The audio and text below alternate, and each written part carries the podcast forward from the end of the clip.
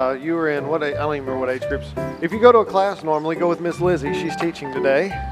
Good morning, everybody. How y'all doing? Still asleep. Everybody but one. Awesome. Awesome. Well, I'm excited to be here. Um, I, you know, I was I shared with the team this morning. Um, I, I, read a, a, devotional pretty regularly uh, by Tozer on leadership, and he was describing kind of the extremes of. Uh, incredibly liturgical services versus those that are not um, but, but saying that in either case, what's most important uh, to God is an authentic worshiper, somebody who is engaged in what they're doing. And man, I so appreciate our team and their engagement with the Father. It's, it's so evident every Sunday morning when they lead worship. So super, super thankful for them. Uh, today, we're going to we're gonna take our time, or take some time, to kind of pause and reflect on what we've learned so far. You know, we've spent the last three weeks going through this temptation narrative in Luke chapter 4. And, and I wanted us to, to just have one more Sunday to kind of gnaw on that just a little bit. I felt like there were some things that the Lord wanted me to pull out of that that we didn't get to talk about in the last three messages. I want to remind us that our stated goal in this study, uh, as we're going through the book of Luke, is to look at the person and the mission of Jesus. We want to know who he is and what he's about, what's important to him, so that we can know him, and then in return, we can make him known to the people around us. And before we move into this next major section of Luke's gospel, where we get into the, the nitty gritty part of the ministry, uh, particularly in Galilee, that's going to re- lead us through chapter 9, I wanted us to, to just kind of think about what we've learned about, about God, what we've learned about Jesus, what we've learned about the Holy Spirit. And if we're going to melt this whole thing down, this whole gospel story in just a few phrases, it would be something like, you know, in the beginning, God created man to live in this world and to live with God. But man failed at being what God created him to be through his disobedience. And so God put a plan into motion to show the world who he was by making these covenants with Israel, his chosen people, to reveal himself to the world through the Israelites. But Israel failed in the same way that Adam and Eve failed. But God was going to send someone. He made this promise that He's going to send someone into the world that would not fail. And so we spent a lot of time in the first couple of chapters of the book of Luke looking at and thinking about the birth narrative of Jesus and all that God did to show that Jesus was this promised Messiah, this one that, that all of the world had been looking for since the time of Adam and Eve.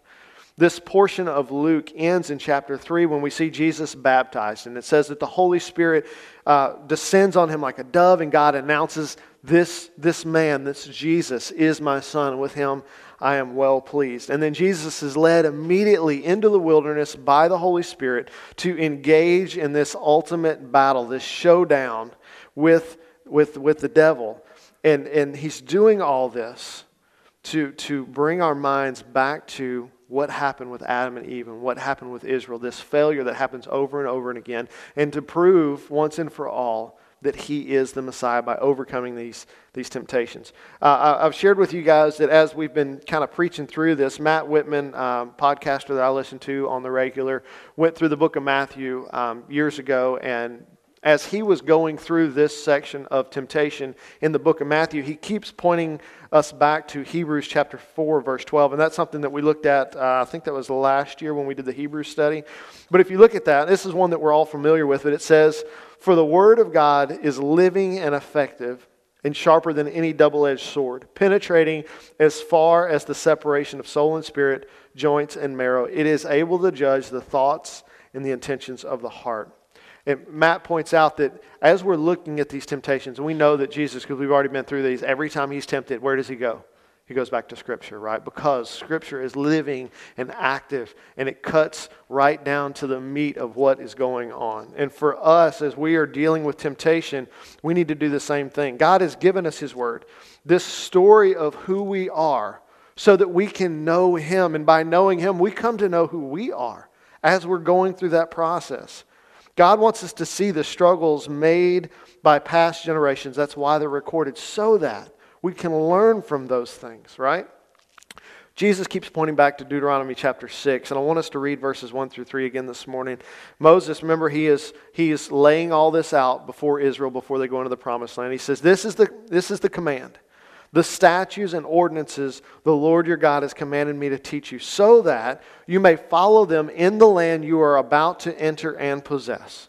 Okay, so God's telling you this so that as you go in and possess this land that I promised you, you will, you will know what to do. He says, Do this so that you may fear the Lord your God all the days of your life by keeping all his statutes and commands I am giving you, your son and your grandson, and so uh, that you may have a long life. Listen, Israel, and be careful to follow them so that you may prosper and multiply greatly, because the Lord, the God of your ancestors, has promised you a land flowing with milk and honey.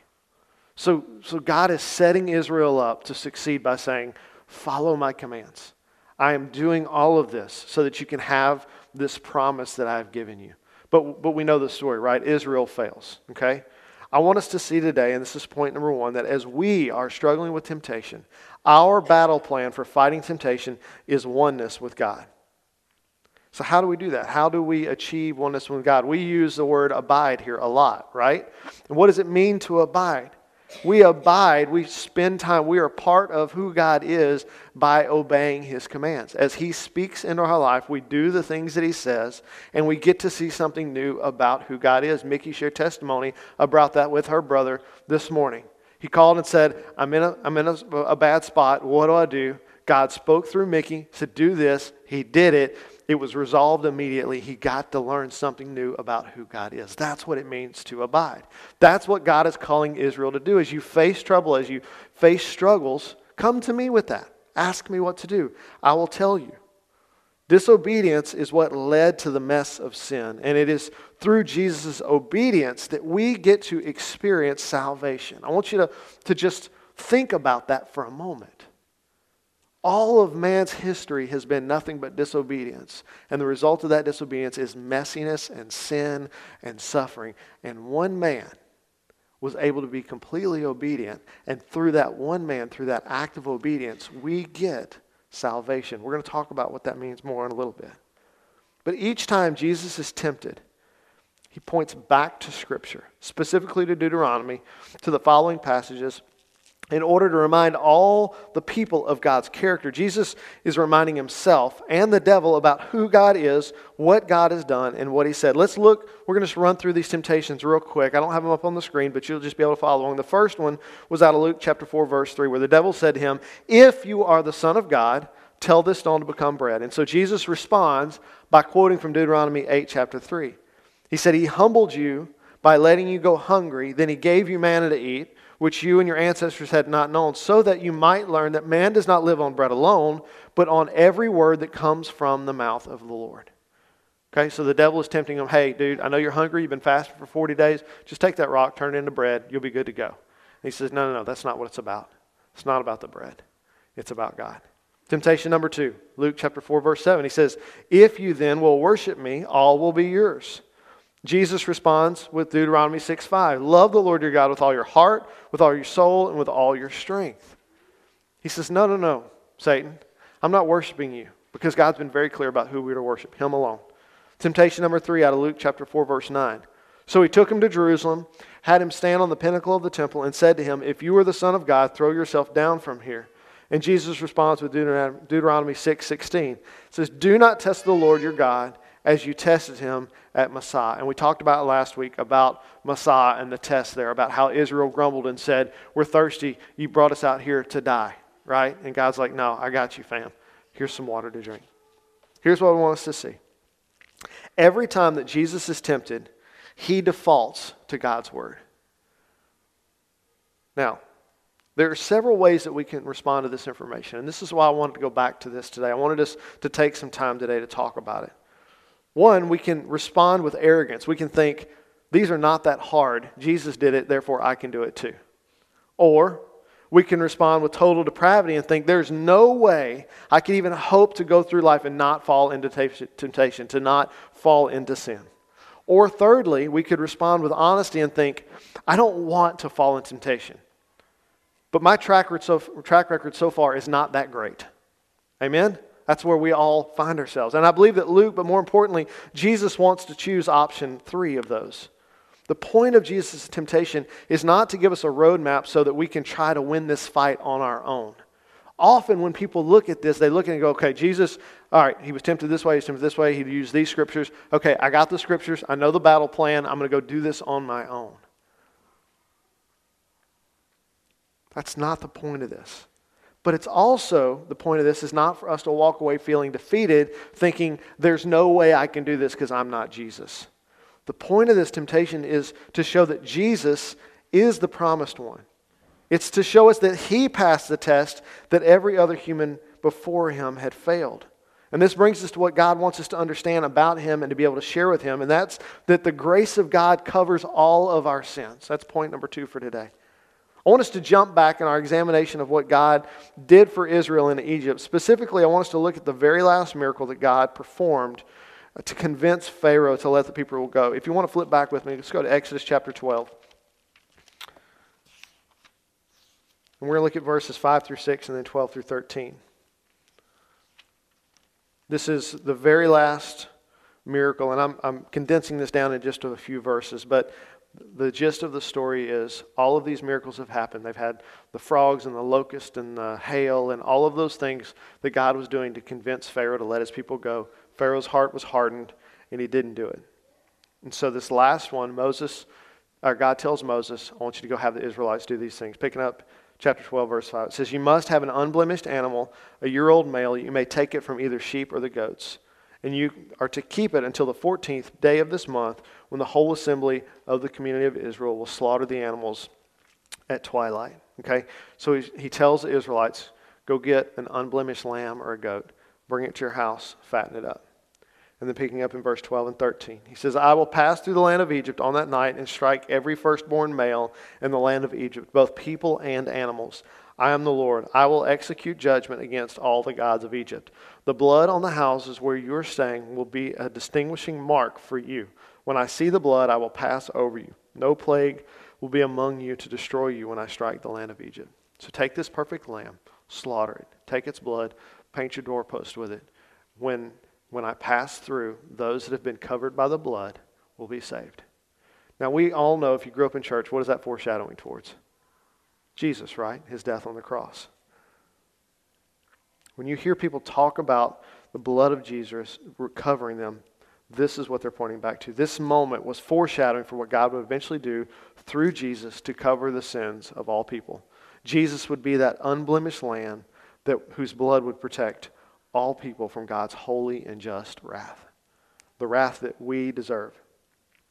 As we think about, as we talk about this temptation moment in the life of Jesus, we're witnessing the proving grounds of the Messiah, of Jesus being able to say, I'm the guy. Not out of pride, but to say, look at my actions, look at my obedience. Through this testing, Jesus is showing that he is the unblemished, spotless lamb. And it's because of his sinlessness that we are able to be saved from God's just and holy wrath because of his blood.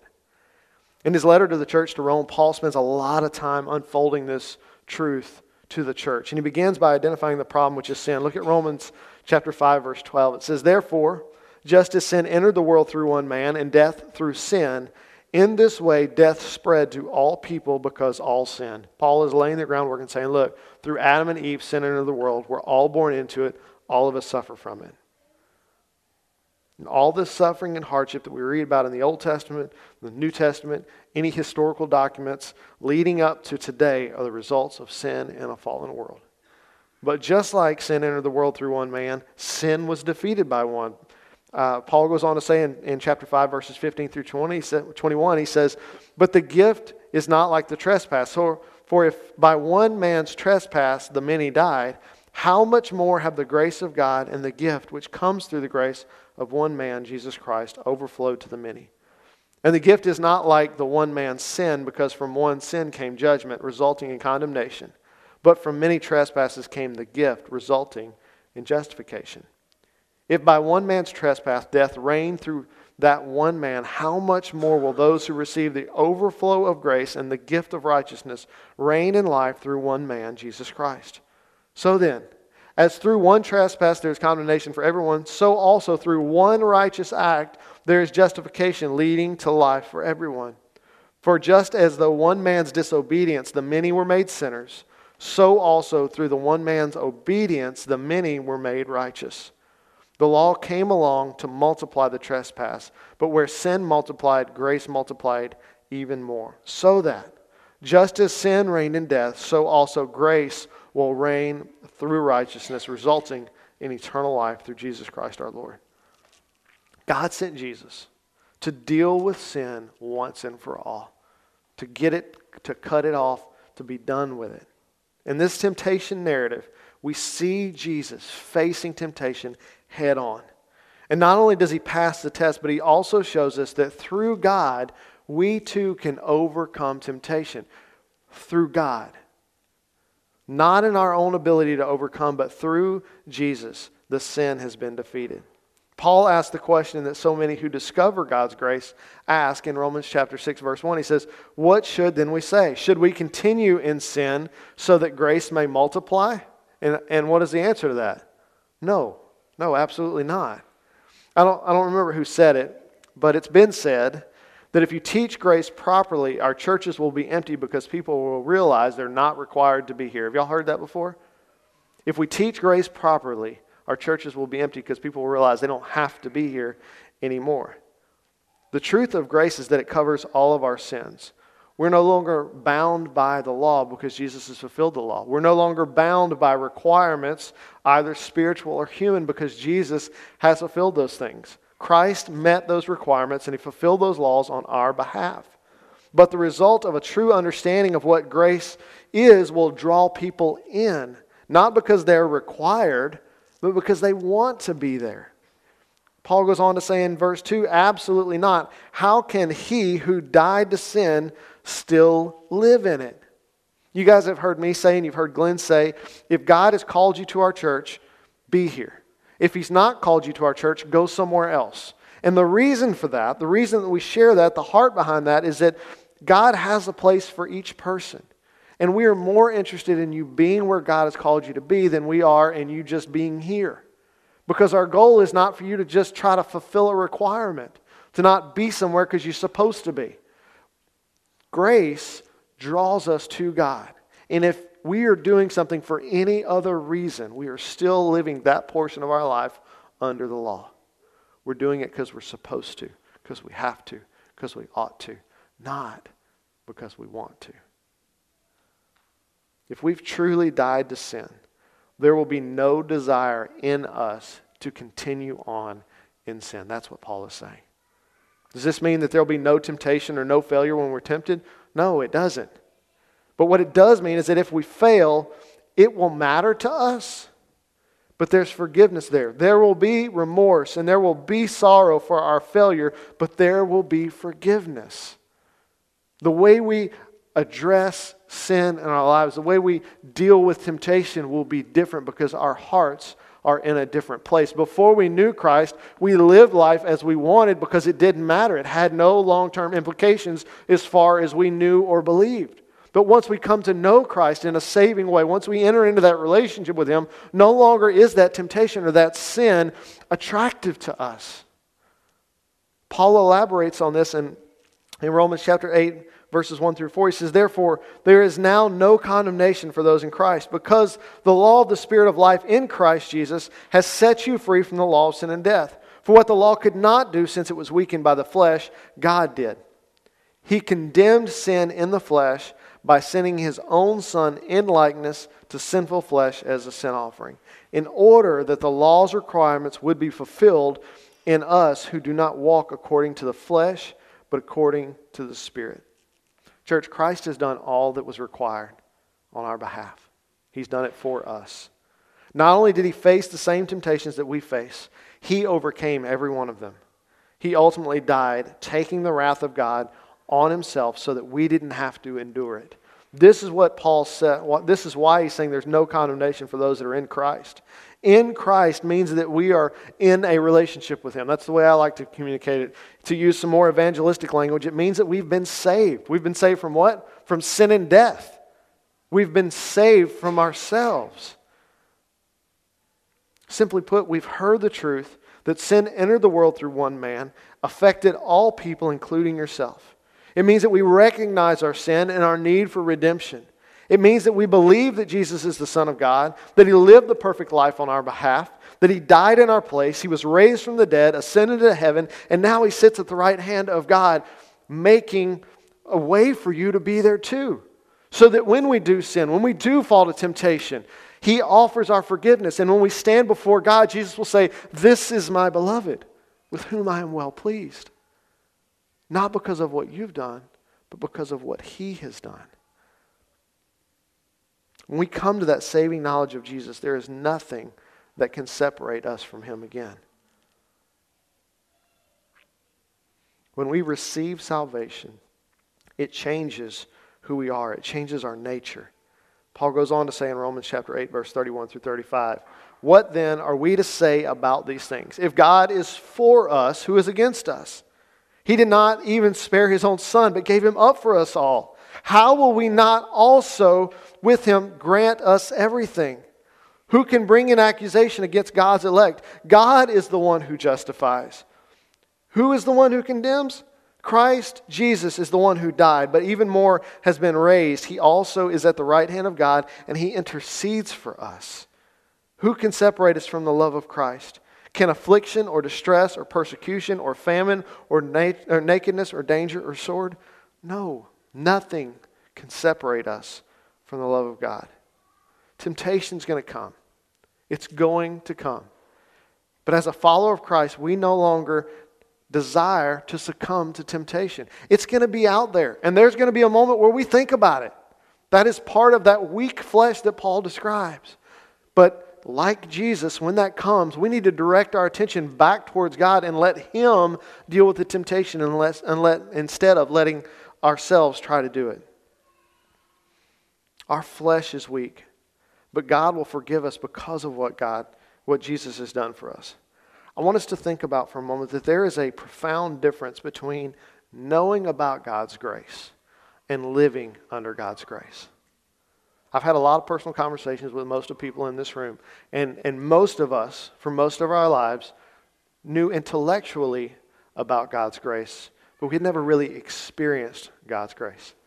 Bethany was telling me this, this week about um, something that she learned um, about the circle of fifths. Anybody? I know David knows about the circle of fifths. Anybody else? Okay, great. I don't know about them either. We'll all flounder through this illustration, but I think it's a good one. Okay, so Bethany, if you don't know, um, um, when we met, she was we were in college, and she was a vocal performance major. And the circle of fifths is part of musical theory. That's really the, the gist of what you need to know. Okay, so when I met her, vocal performance major, she started playing the piano at the age of three. So like her whole life has been about music. And when she's in college, she took a, a theory class where they're taught the circle of fifths, but the, the professor like drew it on a dry erase board and she kind of described it as it was like just memorizing facts, right?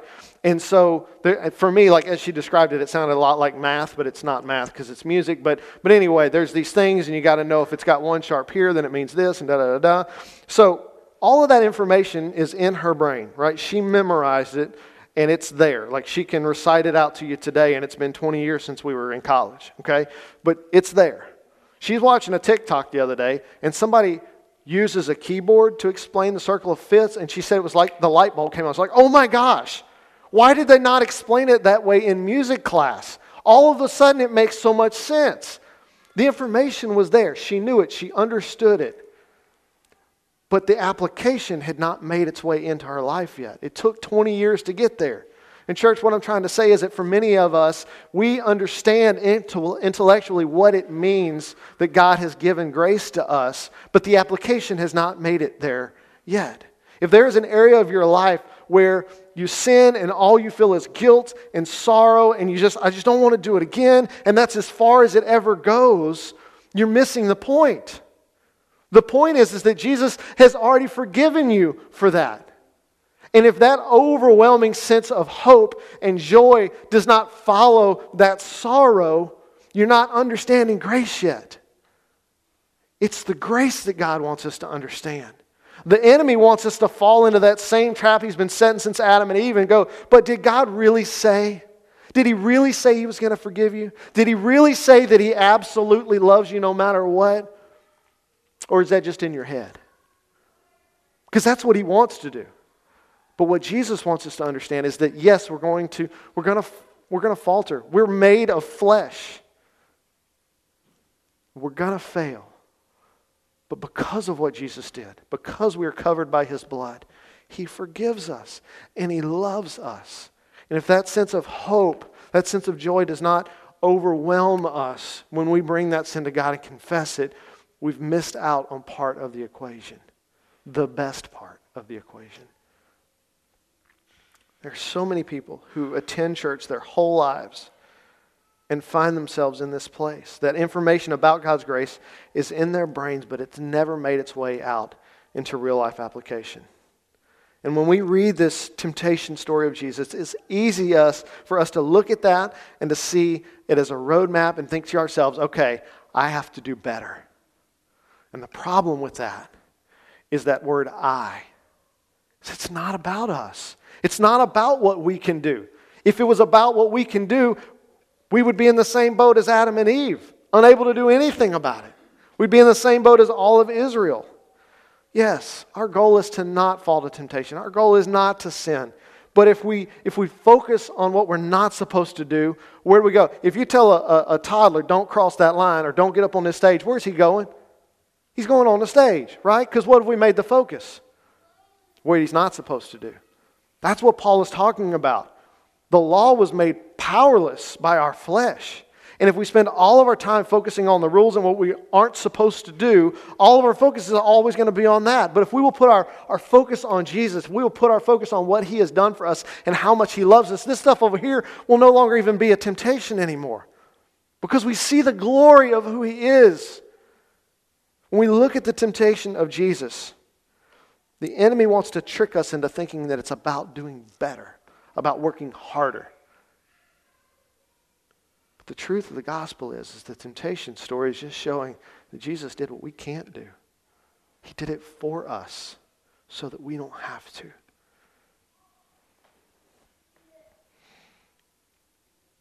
I wanted to take this extra time today to walk through this because I don't want us to fall into the trap of thinking that we can do it if we'll just try harder. It's the same trap the enemy's been setting since humankind was created. He feeds us part of the truth, just enough to be convincing, but then he twists it in a way that draws us away from God. God created us to know him. He gave us the ability to choose to follow him or to not. Adam and, she, Adam and Eve chose for us all, and they chose wrongly. But Jesus came and he defeated sin and death so that we could be redeemed. Not when we die. This is not about saving us for something later.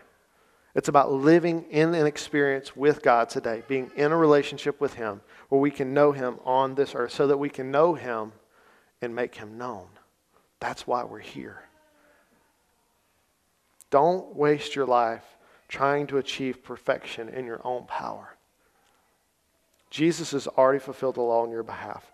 Live in the freedom that Jesus has provided for you by living in an abiding relationship with Him.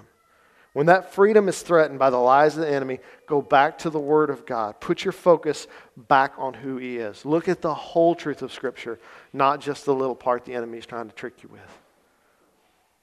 When that freedom is threatened by the lies of the enemy, go back to the Word. Jesus loves you, and He died so that you could live in a relationship with God, the one that He created you to have. So, as we're moving through the rest of this gospel, as we're looking at the way Jesus interacted in the lives of people, how He brought healing where there was hurt, where He brought joy where there was suffering, what we need to understand is that is what Jesus came to do. And as followers of Jesus, that's what He's called us to do to live in an abiding relationship so that when somebody calls and says, Hey, I'm in a mess, can you help me? Jesus can. Let's follow him together. Let's pray. God, I'm so thankful for what you did for us on the cross, that you have made a way for us to be in a perfect relationship with you.